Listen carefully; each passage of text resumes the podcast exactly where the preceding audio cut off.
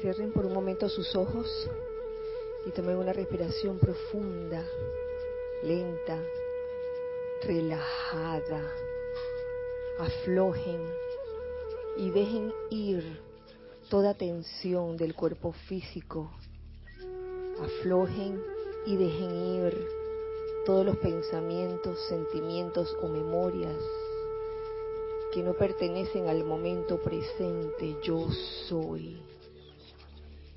Centra tu atención ahora en tu corazón y sabe que allí yo soy lo que yo soy. En ese palpitar que te recuerda constantemente quién eres realmente, yo soy. Ahora visualízate dentro de una esfera luminosa de hermoso color cristal resplandeciente. Esa esfera dentro de la cual te encuentras es tu yo soy, tu Padre Madre Sol Siéntete resguardado, siéntete protegido dentro de esa esfera de luz cristal resplandeciente, dentro de ese amado sol. Ahora visualiza cómo de muy por encima va descendiendo una radiación muy especial de color violeta y siente cómo tu entorno se llena con esta radiación violeta. Es la presencia del amado Maestro Ascendido, Saint Germain.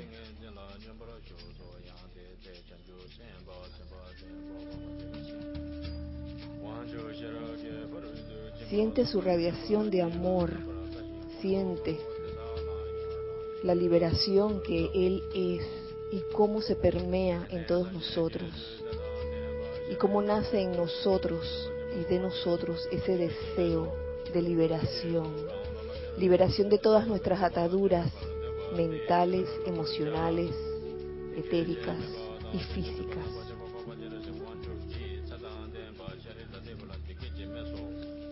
Y en tu nombre, oh amado, Maestro Saint Germain, hacemos esta invocación que pido me sigan en conciencia.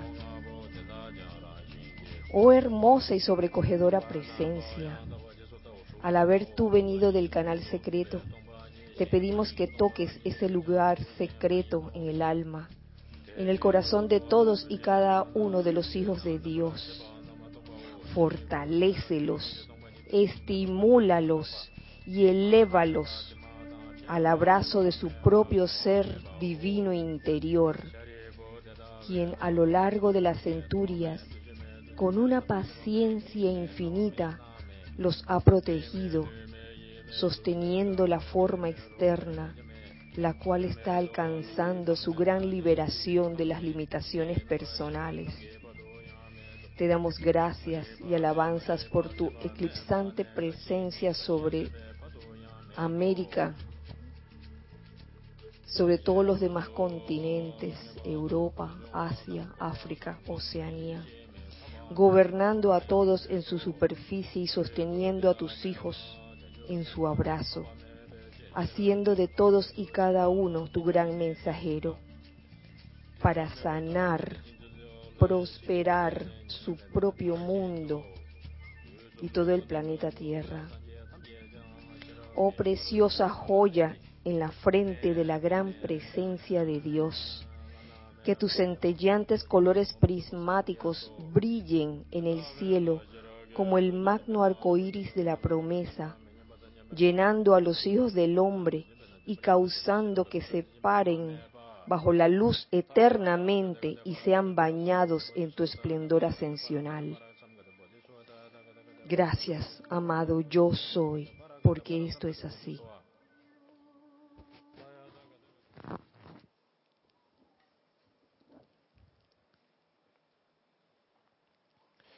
Dulcemente abran sus ojos. Muy buenas noches, muy feliz día tengan todos ustedes. Dios bendice la hermosa y bella luz de sus corazones en este día. Eh, bienvenidos sean todos en este espacio, los hijos del uno. Gracias, hijos del uno, que están presentes aquí en carne viva. gracias. Y gracias a los hijos del uno que están del otro lado también, por su presencia en espíritu, en alma, en corazón. Gracias por esa deferencia, por ese honor que nos hacen en escuchar este espacio, ya sea en vivo o en diferido. Gracias Giselle y gracias Ramiro, quien en este momento están sirviendo amorosamente en cabina, chat y cámara. Gracias. Y les recuerdo que pueden participar, como siempre, con preguntas o comentarios alusivos al tema de la clase. Ustedes los que están aquí, por supuesto, hijos del uno, no se hagan. hijos del uno que están del otro lado también pueden participar eh, al chat por Skype que es Serapis Bay Radio. Serapis Bay Radio. Eh, no se me queda ninguna otra cosa, ¿verdad? Bueno, eh, antes de comenzar la clase propiamente dicha, quiero aprovechar un espacio para desearle un feliz, feliz, feliz cumpleaños a nuestra querida y bella Oli. Oli de Guadalajara. Te enviamos nuestro amor, te enviamos un gran abrazo, nuestro cariño de parte de los hijos del uno de este lado. ¿Verdad que sí? Digo, yo estoy... ¡Ay, gracias, gracias! Yo asumí. yo asumí que todos, y bueno, efectivamente, todos te mandamos nuestro cariño en este tu día hoy, Oli, eh, si nos estás escuchando. y bueno, el tema de hoy es un tema especial, a mí me, me llama mucho la atención porque se trata de un sentimiento en especial que deberíamos erradicar de nuestras vidas. Sí, un sentimiento que deberíamos erradicar de nuestras vidas. Es el famoso sentimiento de culpa, el famoso guilty feelings, la idea de esta clase no es poner la atención obsesivamente, digo, demasiado sobre, sobre la culpa o el sentimiento de culpa, sino conocerlo un poco, comprenderlo, por qué sentimos culpa o por qué también culpamos a las cosas externas, situaciones, personas, de las cosas eh, discordantes que ocurren. Entonces es como un tanto estudiarnos a nosotros mismos, por qué reaccionamos con sentimientos de culpa algunas veces y cómo erradicarlo de nuestras vidas, cómo entenderlo y transmutarlo definitivamente. Y quería primero pasar por el estudio humano que se, que se ha hecho sobre el sentimiento de culpa. Y estuve leyendo un poco acerca de un filósofo alemán llamado Friedrich Nietzsche. Friedrich Nietzsche. Bueno, ahí decía Friedrich Nietzsche. Nietzsche.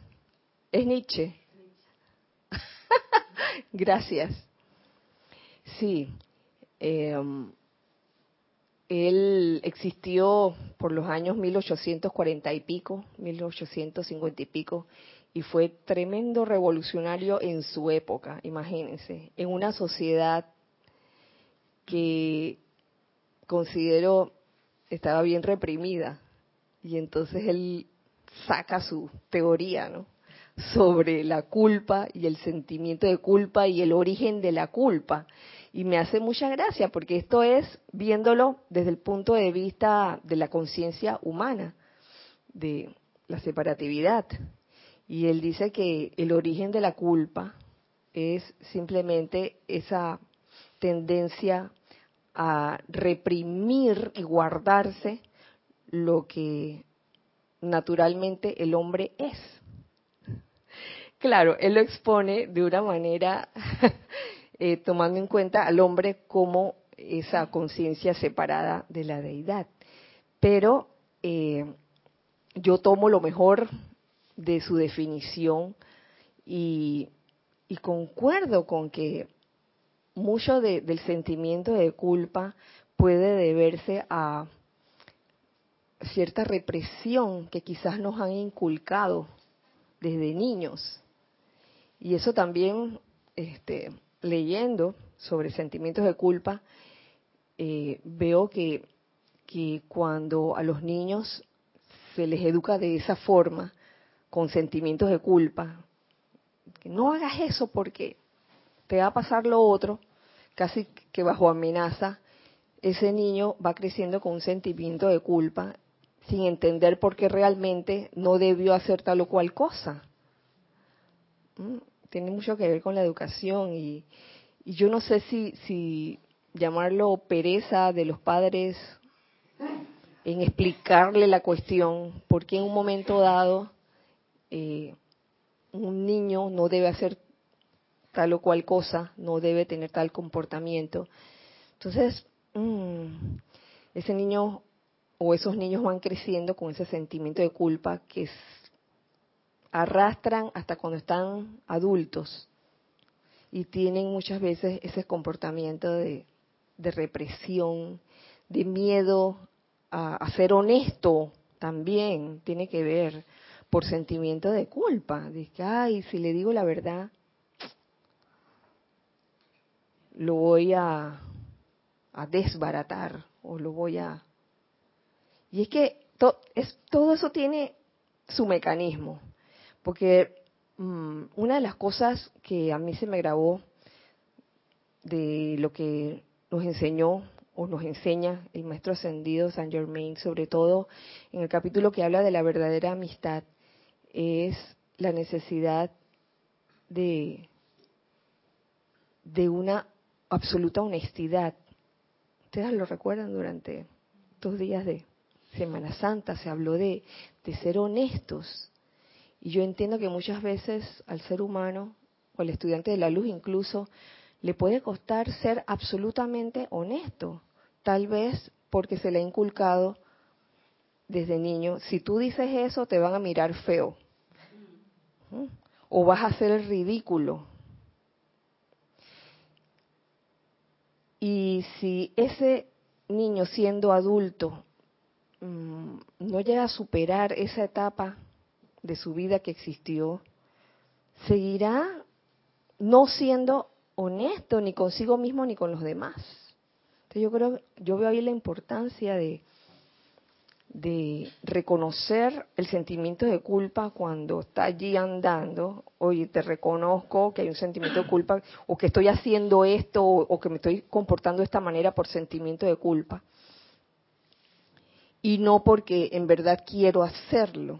Ahí está la diferencia entre el querer hacer algo o el debo hacerlo. Hay mucho sentimiento de culpa allí involucrado. Y la idea realmente es no hacer las cosas por sentimiento de culpa. Aquí hemos dicho muchas veces eh, el hecho de, de no, no servir por sentido de deber, y en el sentido de deber, a veces hay culpa, hay culpa involucrada. Entonces la cuestión es mm, conocernos a nosotros mismos. Conócete a ti mismo y ve dentro, si dentro de ti hay ese sentimiento, porque realmente es un sentimiento destructivo. Y donde yo encontré eso fue en el primer libro que tradujo Jorge, Jorge Carrizo, nuestro director fundador. Y a mí me ha gustado mucho este capítulo, se, llama Conociendo la Imperfección. Y esta página, esta hoja en especial, porque te sonríes, Naya, ¿tú lo has leído? está buenísimo. ¿Qué pasó? ok. Dice así. Sí, porque a él como le, como que eh, este, este libro está compuesto de preguntas y respuestas.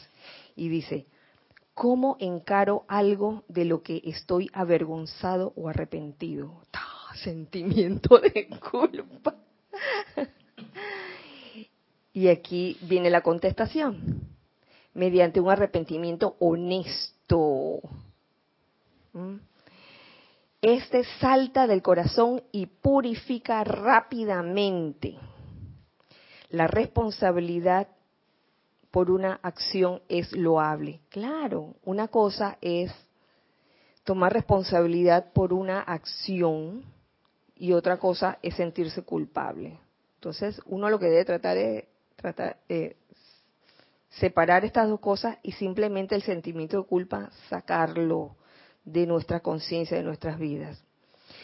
Y continúa diciendo, responsabilidad y culpa son dos cosas distintas. Responsabilidad y culpa.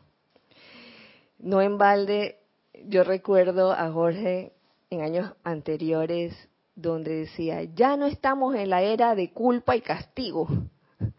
Ya esa era pasó. Se hablaba de la era de Pisces como una era de culpa y castigo. Ahora estamos en la, en la era de responsabilidad y acción. Para allá, para allá, perdón. Para allá, para acá, para allá, para acá, para allá. de responsabilidad y acción. Entonces, responsabilidad y culpa son dos cosas distintas. La culpa es algo negativo e impráctico. Ese es el sentimiento de culpa no nos lleva a actuar constructivamente. El sentimiento de culpa nos lleva a echarnos en la cama y a llorar nuestra desventura. Y cuidado que hasta sentir autolástima. ¿Mm?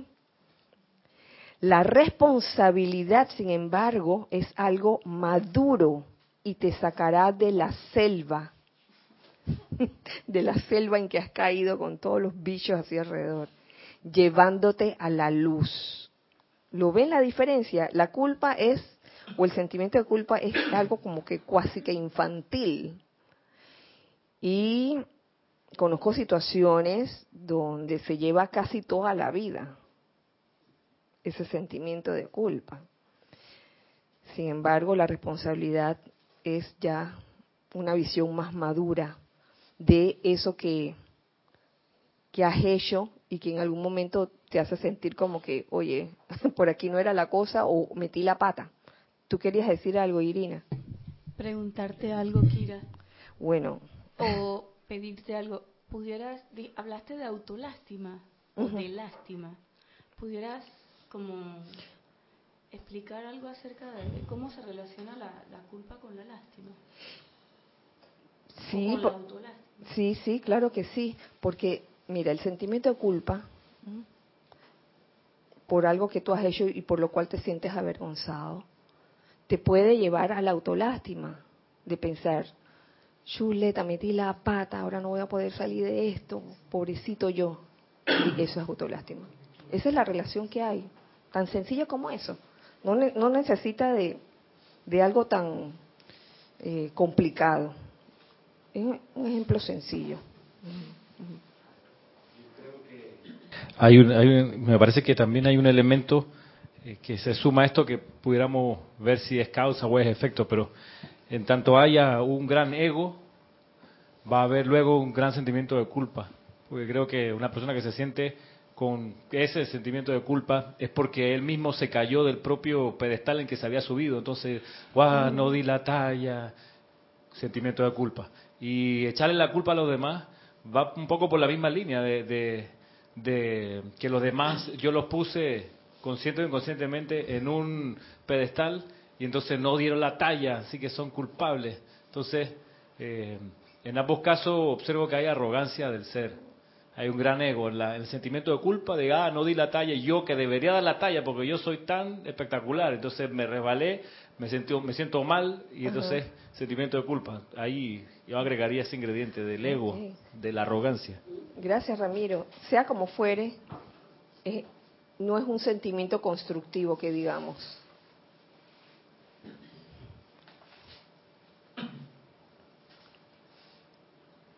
Con el sentimiento de que tu imperfección es responsable por el sufrimiento de otro, pavimentas tu mundo con culpa. La energía más destructiva, más inútil, más estancada de todas es el sentimiento de culpa.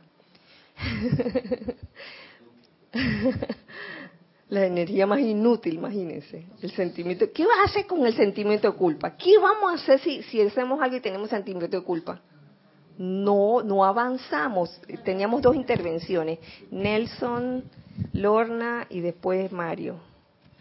Gracias. Ya lo dijo ahí, no es paralizante. Sí. Y no conduce a, a, resolver nada, mientras que la responsabilidad ya involucra una respuesta, una acción, algo positivo que sale para tomar acción por algo que, ah, bueno, cometió un error, ok, voy a ver cómo esto no se repite más y lo reparo de alguna manera, pero la culpa siento que es como una melcocha allí paralizante que, Exactamente. que te deja allí, como dice, puede demorar años o tomar toda la encarnación. Uy, y, y, y si has tenido esa programación desde niño, wow, cuando eres adulto, cuando menos lo piensas, surge alguna situación que te hace sentir culpable uy, e, es, importante reconocer ese momento para no caer en la inactividad, ¿no? Y para, oye, hacer ese cambio de conciencia, de sentido de, culpa a eh, sentido de responsabilidad. Gracias, Nelson. Lorna, después Mario, después César. Iba a decir lo mismo que dijo Nelson, pero ahora pensando más allá, me doy cuenta que quizás el sentimiento de culpa también procede de esa raíz de la era de Pisces en donde uno no tenía el poder de nada. Todo el poder lo tenía alguien externo, ya sea mis padres, el jefe, la, esta figura llamada Dios, que nadie entendía muy bien. Y la era del amado Saint Germain, como tú lo dijiste, de responsabilidad. Entonces, la culpa no se lleva con la responsabilidad. Definitivamente es otra conciencia.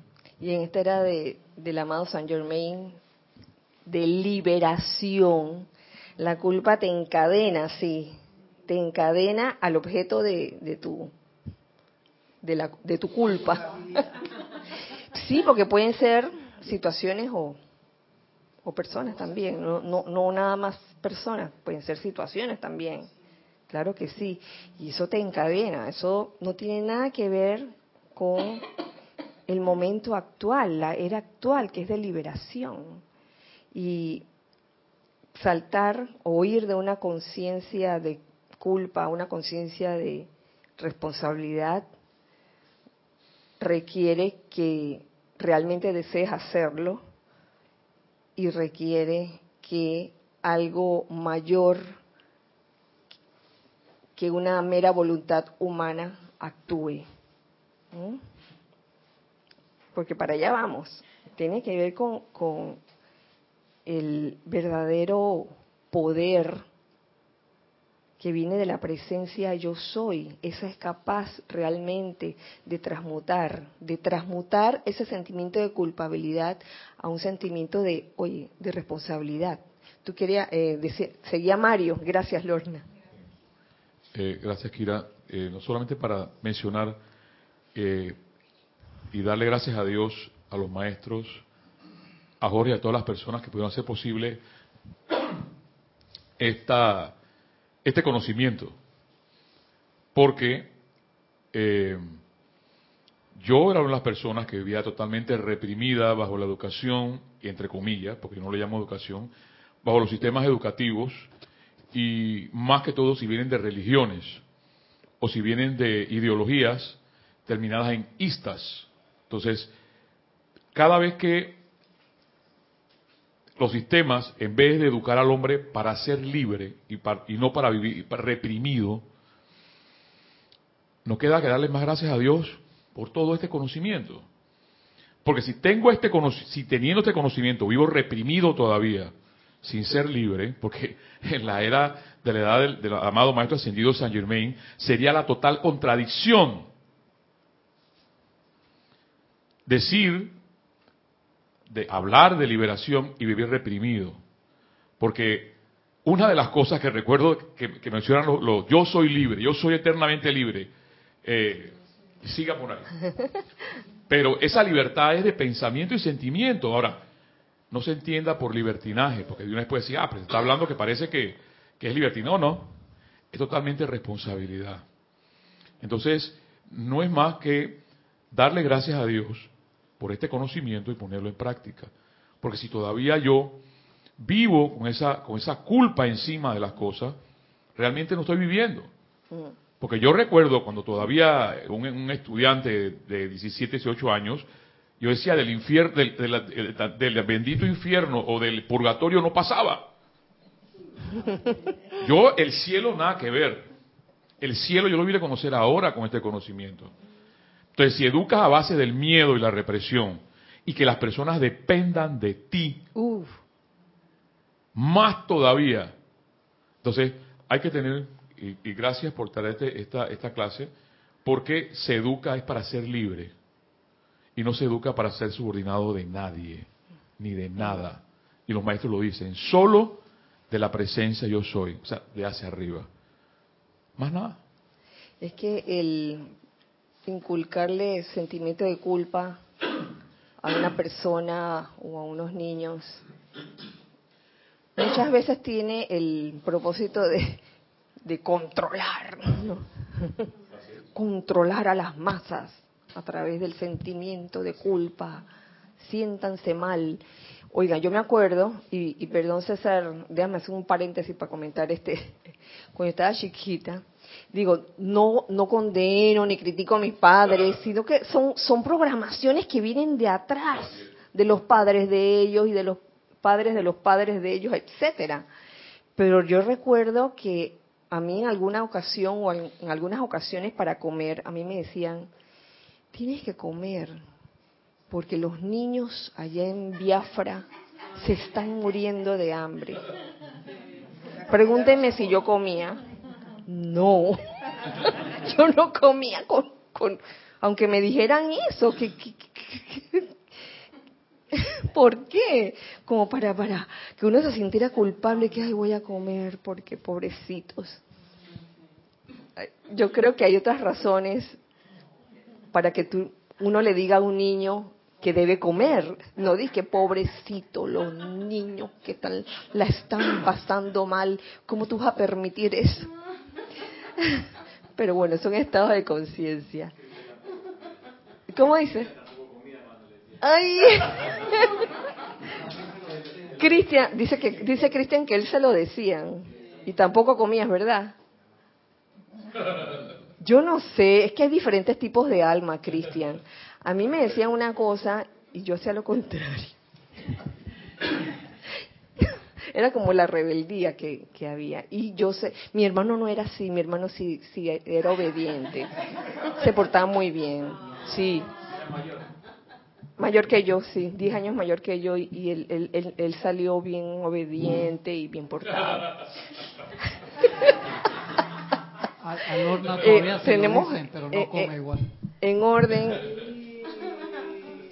César, ajá, que César estaba hace rato después, no, ya no, César y después Salomé. Pues. Gracias. Y digo, esto lo estamos viendo desde el punto de vista del estudiante de la luz, lo que es la culpa.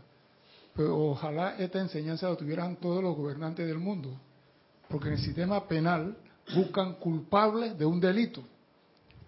Todo el sistema penal en el mundo busca culpables. Ellos no buscan responsables, buscan culpables. Entonces, el día que esta enseñanza llegue a los gobernantes, el sistema penal del mundo va a cambiar y el hombre va a asumir su responsabilidad por sus hechos. Pero aquí usted vaya culpable, no te dicen responsable, sale culpable. Entonces la religión para rematar nos dice, por mi culpa, por mi culpa, por mi gran culpa. O sea que sí, por donde miremos, estamos contra la pared. Gracias, César, por tu aporte. Salomé y después Lorna. Bueno, yo coincido con, con lo que ustedes están diciendo y en el caso mío pienso de que, que como también me programaron cuando era niña, eh, tratando de, lo veo ahora como de, de crearme un gran ego, de que tú eres Salomé, nada malo te puede pasar porque tú eres tú. Entonces, creando normas en mi mente de que por ser yo tan grande, eh, tenía que actuar de determinada forma. Dentro de la programación tenía, no podía salirme de allí. Entonces cuando me salía de las reglas, era culpable. Era culpable. ¿Cómo tú pudiste haber hecho eso? ¿Cómo se te ocurre? Eso es para que las otras niñas hagan tal cosa, pero tú no. Entonces, creo que la culpa viene de esa arrogancia, que nos enseñan a ser arrogantes y prepotentes en cierta forma, porque cuando los niños son niños, los veo en mis nietos, no tienen culpa, son inocentes. Eh, todo es normal y perfecto. Entonces, a medida que vamos creciendo, nos van inculcando este sentimiento que se va arraigando en, en mi ser y eres culpable siempre. Hasta que conoces esta enseñanza y tienes dos opciones. O te liberas o vives la dualidad. Así es. Que hay, que en esta enseñanza también podemos vivirla. Y tenemos miedo al instructor y tenemos miedo a que si decimos tal cosa, yo tuve miedo, si soy como soy, me, pueden, me puedo ir. Entonces vivo una dualidad. Y en cuanto a escenarios vivimos esa dualidad y decimos que somos libres, entonces yo me pregunto, no sé si soy tan libre. No sé. Gracias, Salome. Esa, ese, ese estado de conciencia de temer al maestro, al profesor, al instructor, al jefe, al marido, dice. Oye, son programaciones. Programación, y a veces, y a veces uno se hace su propia película y no se atreve a interactuar con el jefe, el maestro, el instructor, etcétera, porque yo no sé de, de, de, de, dónde salen. A veces son ciertas esas historias de jefes, maestros, instructores, que son así como manipuladores. Pero a veces no es así. Y es la misma persona con su sentimiento de culpa que se inventa toda esa telenovela. Te lo digo. Es, así es. Gracias, gracias Salomé. Eh, Lorna y después.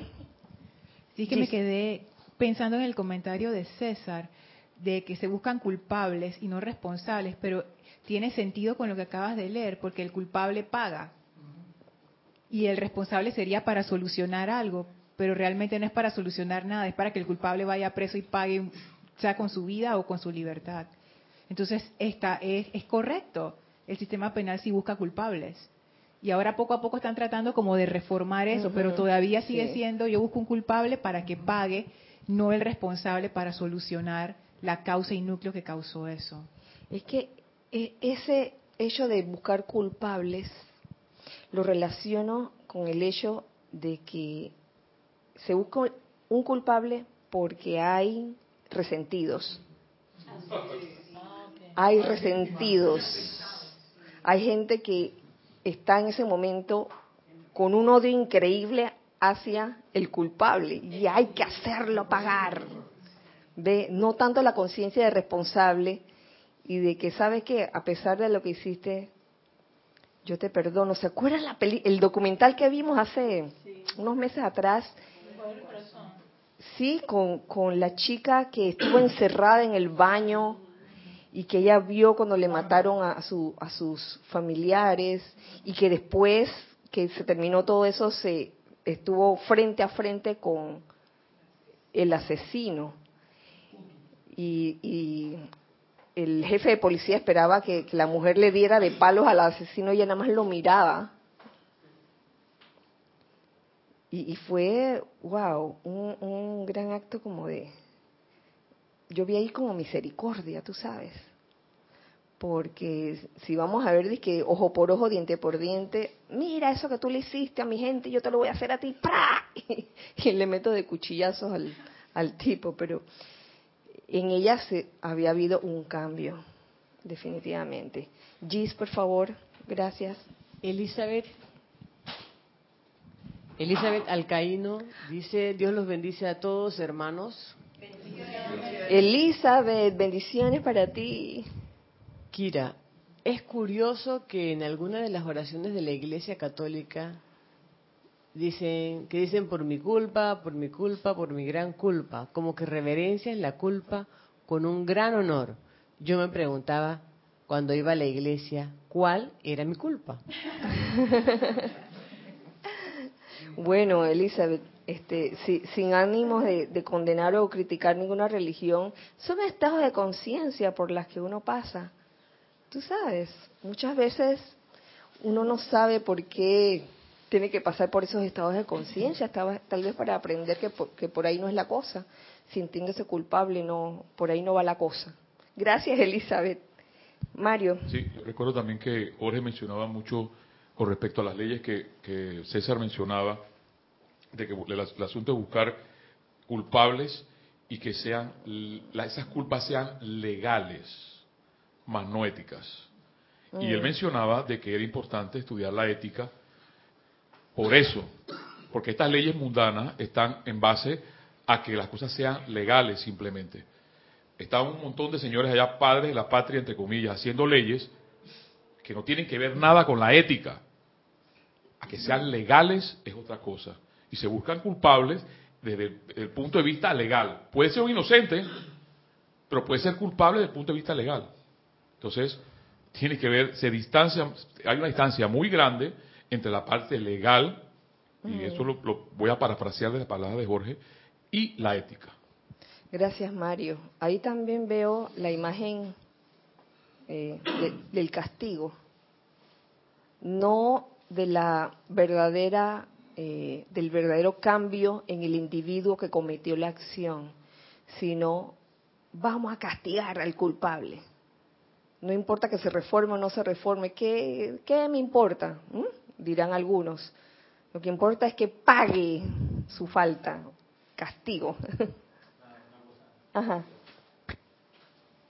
Interesante porque inclusive hay en, en, el derecho penal propiamente tal hay delitos que por más que la por más que la víctima renuncie a perseguir al responsable el, el Estado se mete se tiene que meter de, sí, obliga, el Estado está obligado, sobre todo en delitos de sangre, delitos contra la, la, la, mujer, contra los niños. El Estado, por más que haya perdón de por medio de la víctima, el Estado se mete y busca y consigue las pruebas y todo. Tiene, está obligado a hacerlo, increíble. Él no puede renunciar, la víctima puede renunciar al castigo, decir a mí no me interesa, yo lo perdoné, pero el Estado, por la misión que tiene de proteger al colectivo, dice no, esto no lo puedo dejar pasar, no lo puedo dejar impune, y se mete igual. Sí, yo, yo recuerdo que en algún momento tú mencionaste, hace varias lunas atrás, el hecho de que, de que las leyes estaban hechas precisamente para que las víctimas no tomaran venganza directa con por sus manos, ¿no? E, era algo así. Ajá. Pero entonces la cosa... Pero eso, claro, eso viene de, de, ese aprendizaje humano que tenemos de que no resulta beneficioso para nadie que cada uno cobre por su propia mano las afrentas que le haga al otro, ¿no? Entonces se busca un externo imparcial, entre comillas, para que proteja claro, el Estado. Pero ¿qué pasa cuando la víctima perdona? ¿Ves? Exacto. Hay algunos delitos uh -huh. que ya no pasa nada uh -huh. y se perdona, pero hay otros más graves donde el Estado está obligado a perseguir al responsable y poner una pena. Ya. Por más que la uh -huh. víctima renuncie sí. a eso. Ya. Gracias, Ramiro. Este, César.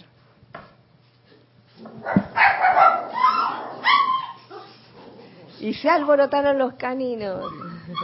Lo que digo, hay un hecho que es vida real aquí en Panamá. Pasen, pasen. Ajá. Ocurrió hace unos años en Chorrera, donde unos niños asiáticos fueron secuestrados y asesinados. Y parece que había una dilatación en la, en la parte legal, que estaban dilatando el juicio y tenían que ir a juicio la semana pasada. Y los familiares han hecho piqueteos, han hecho todo porque los familiares quieren que condenen a los señores que mataron a los niños. Pero no hay nadie. Se escaparon. ¿Ah, sí? Sí. No hay nadie. Entonces los familiares están echando de la culpa al gobierno porque los asesinos se escaparon y el gobierno es culpable porque, o sea que hay culpables de aquí para allá y de allá para acá. Entonces, mientras tengamos esa conciencia de culpable, no vamos a cumplir con lo que establece la liberación del maestro San Germain. Por eso eh, la clase de hoy está enfocada a erradicar la culpa, el sentimiento de culpa de nuestras conciencias. sí, Irina.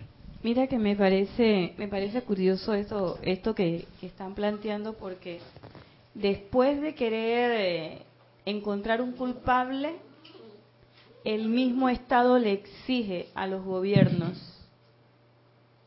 que esas personas salgan del su enclaustramiento como entes de como ciudadanos de bien para después ser reinsertados a que haya reinserción social. O sea, primero te condeno, te castigo y después entonces es como un contrasentido. Después entonces tengo que, eh, entre comillas, rehabilitarte. Entonces, ¿qué es lo que pide la gente? Eso que está planteando César es que, y lo dice así, la gente que trabaja en estos sistemas te dice, no, porque es que tiene que haber certeza del castigo. Certeza Eso, eso es del que castigo. dicen. Entonces, Vale. por eso dice, es que tiene que haber certeza del castigo. Ahora entra un sistema diferente, que es el sistema penal acusatorio, y que permite que se hagan algunos arreglos entre las partes para que no hayan personas que a veces se pasan cuatro o cinco años en una prisión y que no eh, y sin juzgarse, ¿no? Y cuando van al juicio resulta ser que la condena que le dieron ya la había cumplido, por ejemplo. Entonces Sí. eso trata de ser aligerado y la gente se queja porque dice que con ese sistema no hay certeza del castigo porque llegas a hacer arreglos con el culpable. Entonces es es como yo digo que es como un, un contrasentido de parte y parte, porque primero te tengo que agarrar, te tengo que, que señalar y entonces después es como que el propio sistema tuviera como se sintiera culpable de lo que ha hecho y entonces tiene que pasar a hacer algo por ese individuo que está en la prisión para que cuando salga no salga resentido conmigo. Es como una cadena. Sí, es una cosa así como Sí. un poco rara, ¿no?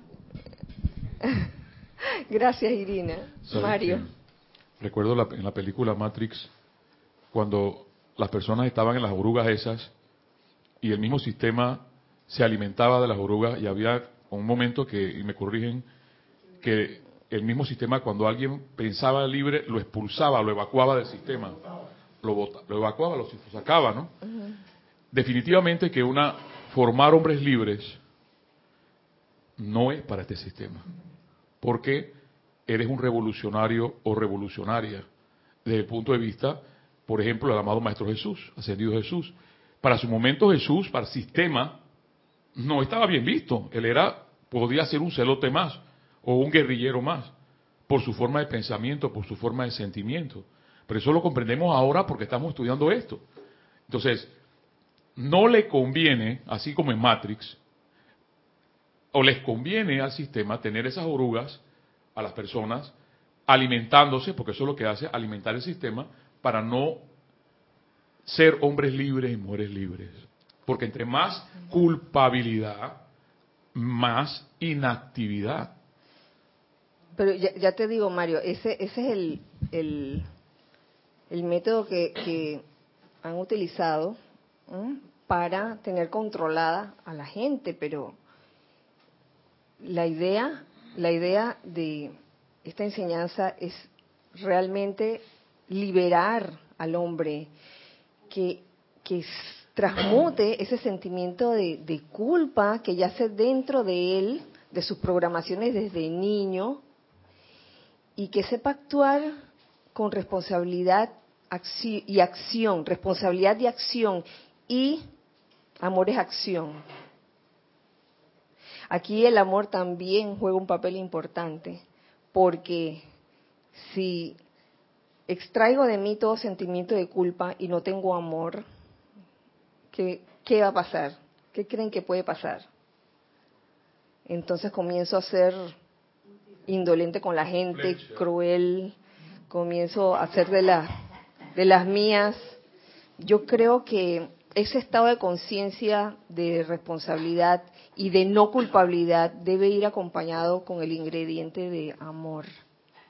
Amor divino, divino, ni siquiera amor humano, porque si es con amor humano, imagínense, ay, voy a quitarme todo el sentimiento de culpabilidad y ahora me voy a meter con todas las esposas de, o todos los esposos de, porque mira, yo no me voy a sentir culpable, ¿para qué? no hay que sentirse culpable. Entonces se vuelve esto como una fiesta así desorganizada y esa no es la idea, ¿no? El desorden. Eh, tenemos algo en chat, gracias. Marta Silio dice, Dios te bendice. Kira, bendiciones hermanos, un abrazo. Marta, Marta, bendiciones, abrazo. Esta programación de culpabilidad en un estudiante de la luz tarde o temprano saldrá hacia afuera por la onda expansiva del uso de la llama violeta y día a día compruebo estar atravesando esos anillos expansivos. O sea, si hay acción en tu vida y compruebas la ley, causa y efecto, es una expansión mayor de conciencia. Sí, tarde o temprano, cuando un estudiante de la luz tiene ese issue, por decirlo así, esa programación de, sentimiento de, culpa, eh, eso se refleja en, su, en sus acciones, incluso, este, y me voy a adelantar a, algo que quería compartir con ustedes. Incluso eh, aquí en el libro de instrucción de un maestro ascendido, que, que es pura enseñanza del maestro ascendido San Germain, él habla en su discurso número 20 mm, sobre el amor. Y dice lo siguiente, quiero compartirlo con ustedes porque yo creo que viene al caso con lo que se ha dicho. Dice así, si el ser humano tan solo reconociera que el amor de Dios es el poder motivador natural de su ser, inmediatamente vería que su intento de usar la energía sin calificarla con ese magno poder de amor divino tiene en consecuencia que acarrearle justamente el resultado opuesto al que desea. Ya, ya ven, ahí es donde, ahí es donde veo opuesto al que desea por usar la energía sin calificarla con este magno poder de amor divino ahí yo veo la importancia del amor divino. O sea, ok, vamos a erradicar, vamos a sacar sentimiento de culpa de nuestras vidas. Pero tiene que, que tienes que llenar ese vacío. Y, y, y eso se llena con el magno poder de amor divino. Si no lo haces así, los resultados que vas a tener pues no serán los que supuestamente deseas. Por lo tanto, que todos abran sinceramente la puerta a todas las expresiones, a todas las actividades, y encontraremos nuestro mundo transformado y moviéndose dentro de una armadura de protección donde solo imperan la luz, la paz y la armonía.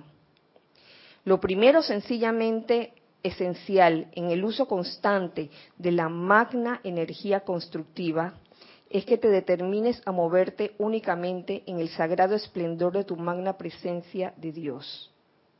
Oye, tan sencillo como eso, ser yo soy en acción, en lo que haces, en, el uso constante de la magna energía constructiva. Eso me, hace pensar eh, en, ese uso del poder constructivo, eh, en, las, en las muchas veces que hemos hecho cosas entre comillas, constructivas o buenas, pero con sentimiento de culpa.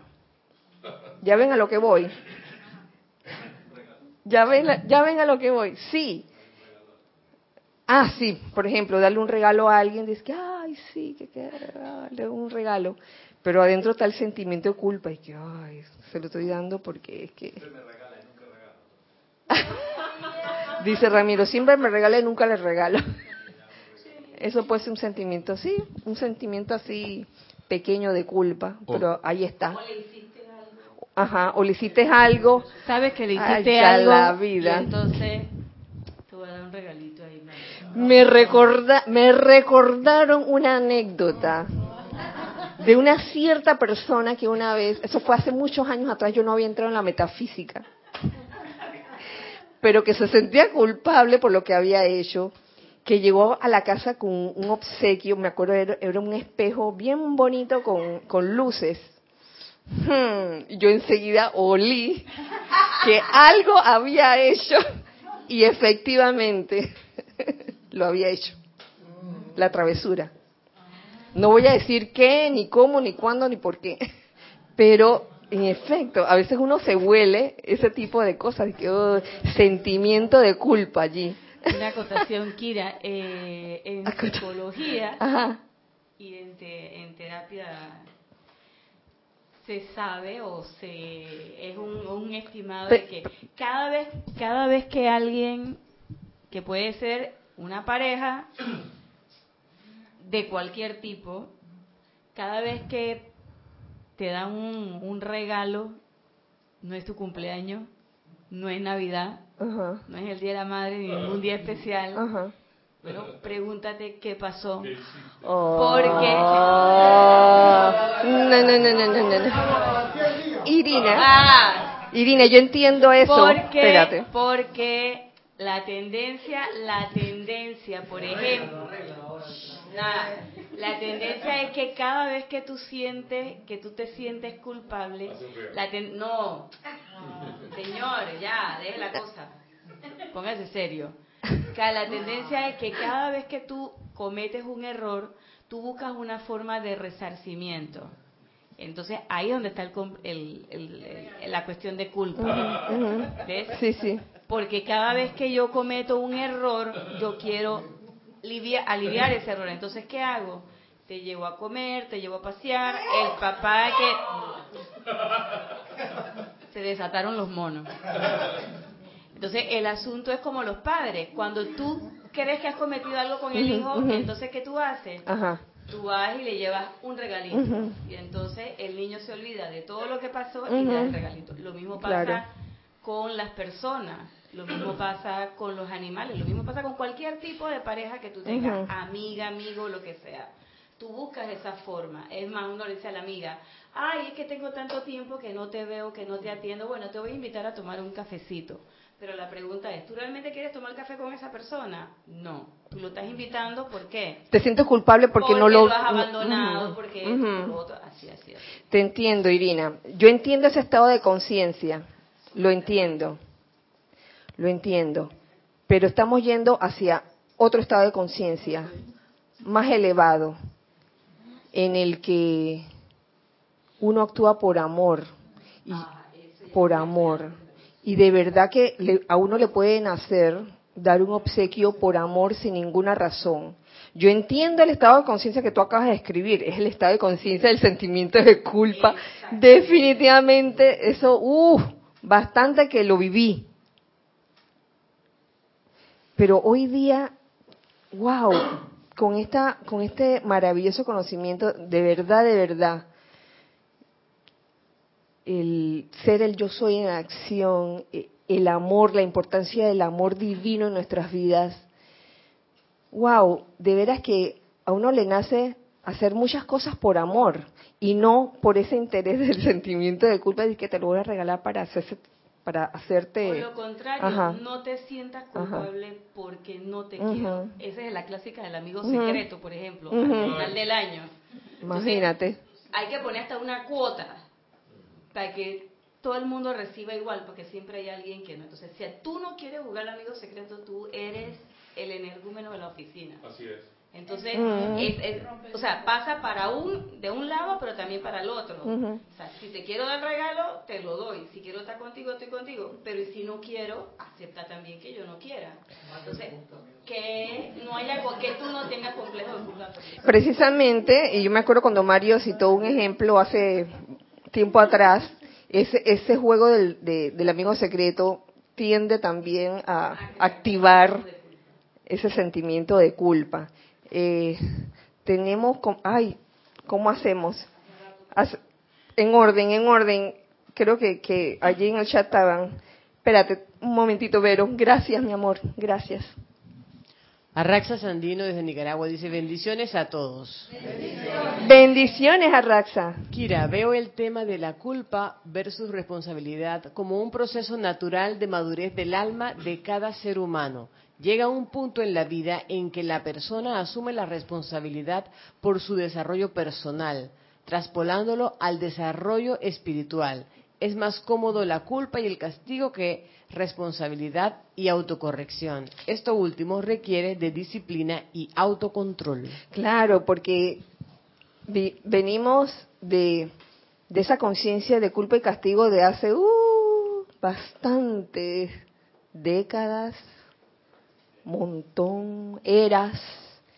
Ahora, hacer ese cambio de conciencia, yo estoy consciente de que cuesta y, y, y puede que en algún momento uno pueda pensar de que, ah, ya tengo, ya, ya, erradiqué el sentimiento de culpa, pero en algún momento podría aparecer. Y es el momento en que uno dice, eh, sentimiento de culpa, fuera, fuera de mi vida. La- la- las cosas que yo quiero hacer, las quiero hacer por amor y no por sentimiento de culpa. Segundo este, mensaje en chat. Carlos Llorente, Carlos. Ah, desde donde esté, dice. Sí, porque ahí dice Panamá, pero no te de- Dios te bendice, mi amada Kira, y a todos mis queridos hermanos. Ay, ben- bendiciones para ti, Carlos. Desde este lugar en los Andes, desde este templo inmenso de luz, amor y naturaleza viva, os envío desde mi corazón todas las bendiciones que desde aquí se irradian sin cesar. Aquí no hay culpa ni castigo, solo manifestación radiante de amor divino y paz iluminada. Y yo deseo que hoy se ancle en vuestro sentimiento y en vuestro corazón y en el de todos los que escuchan esta clase. Os amo. Gracias por ser.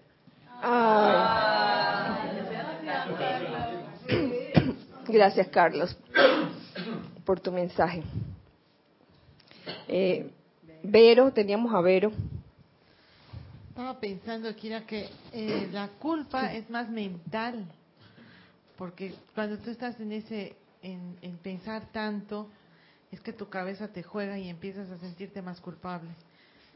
Entonces pienso que el- la transición entre la culpa y la responsabilidad es cuando realmente descubres qué eres, descubres la identidad, que no eres nada de nada de lo externo, que tú eres un ser de luz y eres la presencia yo soy. Entonces cuando emana eso desde tu corazón, la responsabilidad es sencilla y no hay culpa para nada, porque de ahí nace todo. Claro, Vero. Este, sí, e- es cierto, a veces no- nos hacemos estas historias mentales de culpa por algo y, y si no tenemos control de eso o no estamos conscientes de eso, puede ir creciendo como una bola de nieve que va cayendo y va creciendo, va creciendo, va creciendo hasta, hasta que se hace una bola inmensa y cuando cae, te cae a ti, cae el bolonchón. Y cuidado que era por una cosita pequeña y se fue haciendo grande, pues tal como dices, mentalmente. Entonces, esa transición de la que hablas, de una conciencia de, culpa a una conciencia de responsabilidad, eh, va a ser diferente en cada persona, fíjate. No sé si, o me atrevo a decir que mu- mucho influye la determinación que esa persona tenga de querer salir o de querer hacer ese cambio, porque a veces es muy cómodo estar en es- estar regodeándose en el baño de la de la culpabilidad. Que, ah, culpable yo, sí. Es, es muy cómodo eso. Pero entonces, ya te digo, dependerá de cada persona el, que, el querer salir de eso. Y yo ahí digo que se necesita de un poder mayor que mera voluntad humana. Un poder mayor, el poder del yo soy. Eh, no sé quién de los dos estaba primero. Ok. Yo digo, César y después es Gonzalo. e- ese poder mayor está actuando, Kira. En tres países de Europa han empezado a cerrar cárceles. Finlandia, Suecia y creo que Suiza han cerrado las últimas cárceles. Y cuando una persona comete una situación X y va a las autoridades, él acepta su responsabilidad y no hay barrote, ni hay policía, ni custodio, ni nada. Y él le dicen, bueno, tiene que ir al asilo de ancianos a trabajar con los viejitos y cosas por el estilo así. O sea que ya se está dando el cambio de conciencia en algunos países que sí se puede dar. Lo que pasa que acá en América estamos viendo, pero no, no haciendo lo que estamos viendo en otros países. Acá siempre buscamos, tú tienes que pagar, porque alguien fue sacrificado por ti, así que tú tienes que pagar. Y mientras estamos viendo de este lado de la barrera, no vamos a cambiar conciencia en la humanidad. Gracias, César.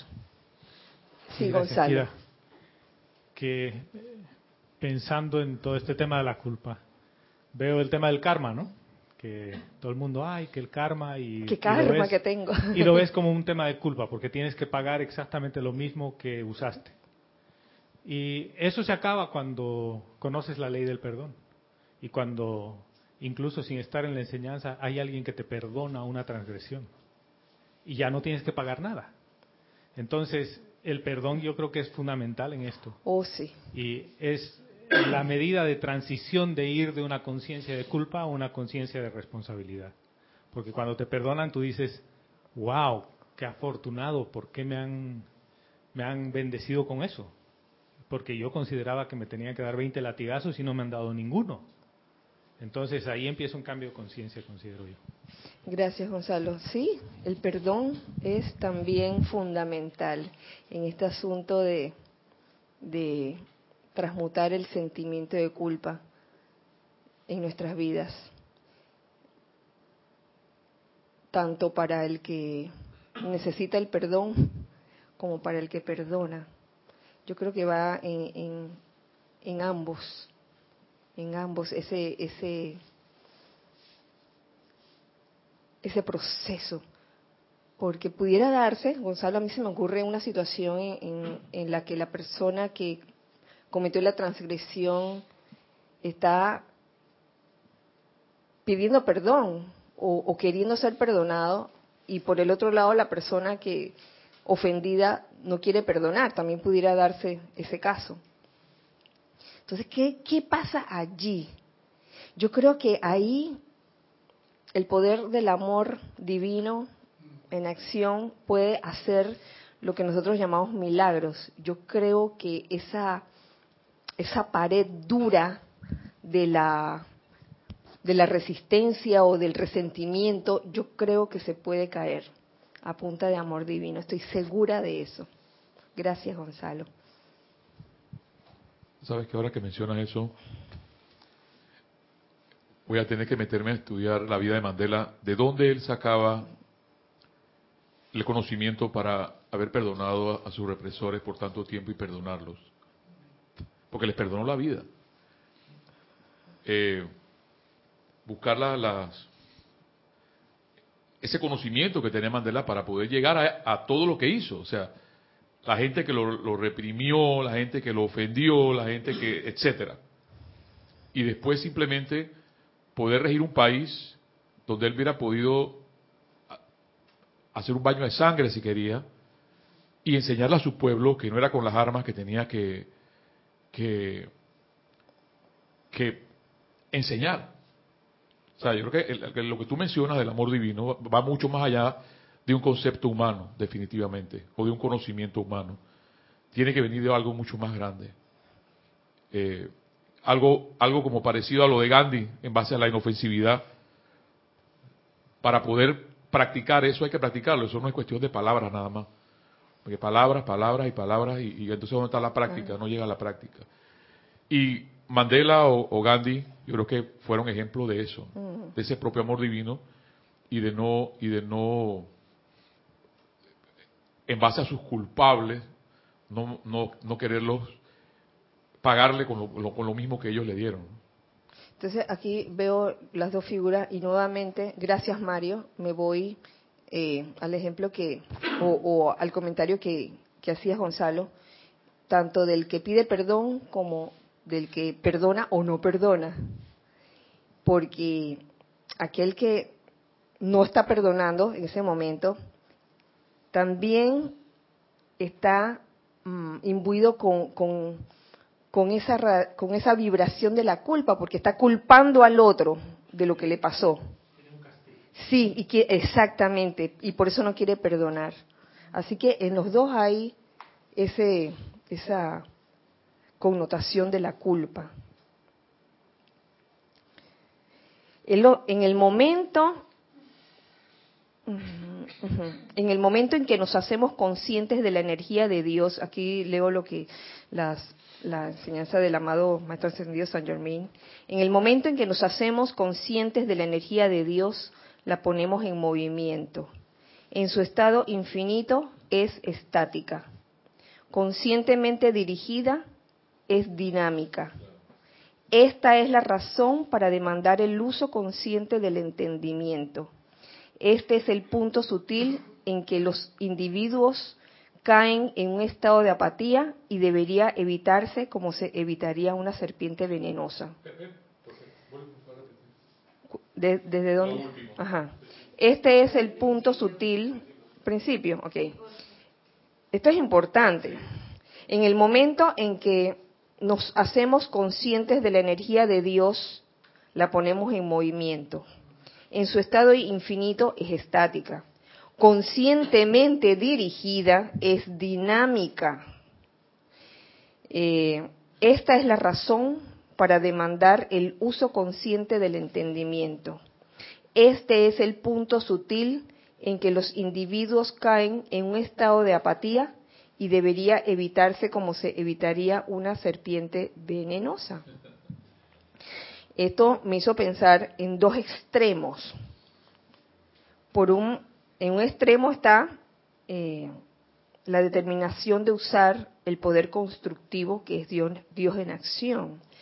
Y en las veces que hacemos las cosas por sentido de deber, el sentido de deber también es una variación del sentimiento de culpa. Ah, el sentido. Por eso es que los maestros nos recalcan tanto que no hagamos las cosas por sentido de deber, porque ahí hay sentimiento de culpa. Ay, tengo que hacerlo para quedar bien o para no sé qué, porque si no lo hago. Que lo que tú hagas tenga ese poder constructivo, lo hagas con amor. ¿Ok? Quiere decir entonces que si hay algo que hacer y yo me siento como obligada con sentido de deber, mejor no hago nada y me quedo achantada. Y me voy a acostar porque siento ahora mismo sentido de deber. Así que no voy a hacer nada. Qué rico, ¿no? Qué rico. Ahí es donde se aplica esto que les leí. Este es el punto sutil en que los individuos caen en un estado de apatía.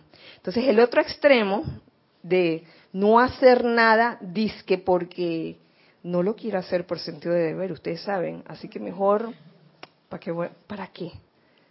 Que limpieza, ay, me siento como obligada, mejor no vengo. que si vamos a hacer tal actividad, ay, mejor no vengo porque me, ay, sentido de deber, mejor no lo hago. Entonces, eso es caer en, en apatía y va en contra de lo que es el magno poder de amor divino. Porque cuando uno está imbuido en ese amor divino que es el yo soy en acción, uno se mueve a hacer las cosas por amor. Y ese sentido de deber, no, no lo hago por sentido de deber, lo hago por amor. ¿Ya? Así que esto, esto me parece como ¡cha! La, la parte como importante de la clase de hoy, eh, hablando de sentimiento de culpa. ¿Qué pasó? Nada. Eh, vamos a parar por hoy. Esto quizás puede continuar, quizás no, yo no sé. Eh, ya no tenemos más nada en chat. Gracias, Gis, gracias, Ramiro, por su servicio. Gracias, hijos del uno de este lado, hijos del uno del otro lado. Gracias por estar aquí voluntaria y alegremente. Nada de sentido de deber, sino por amor. Por el amor de la presencia yo soy. Gracias por estar aquí por esa razón. Eh, bueno, nos vemos la próxima semana. La próxima semana es 10 de mayo, es plenilunio de mayo. Es un día muy especial. Ah, es un día muy especial donde se dice que el amado señor Gautama da una descarga muy especial. Así que los espero el próximo miércoles, el WISAC, el Festival de WISAC, el próximo miércoles 10 de mayo. Los espero aquí a la misma hora y por el mismo canal. Eh, les recuerdo, como siempre, que somos uno para todos. Gracias, Dios les bendice.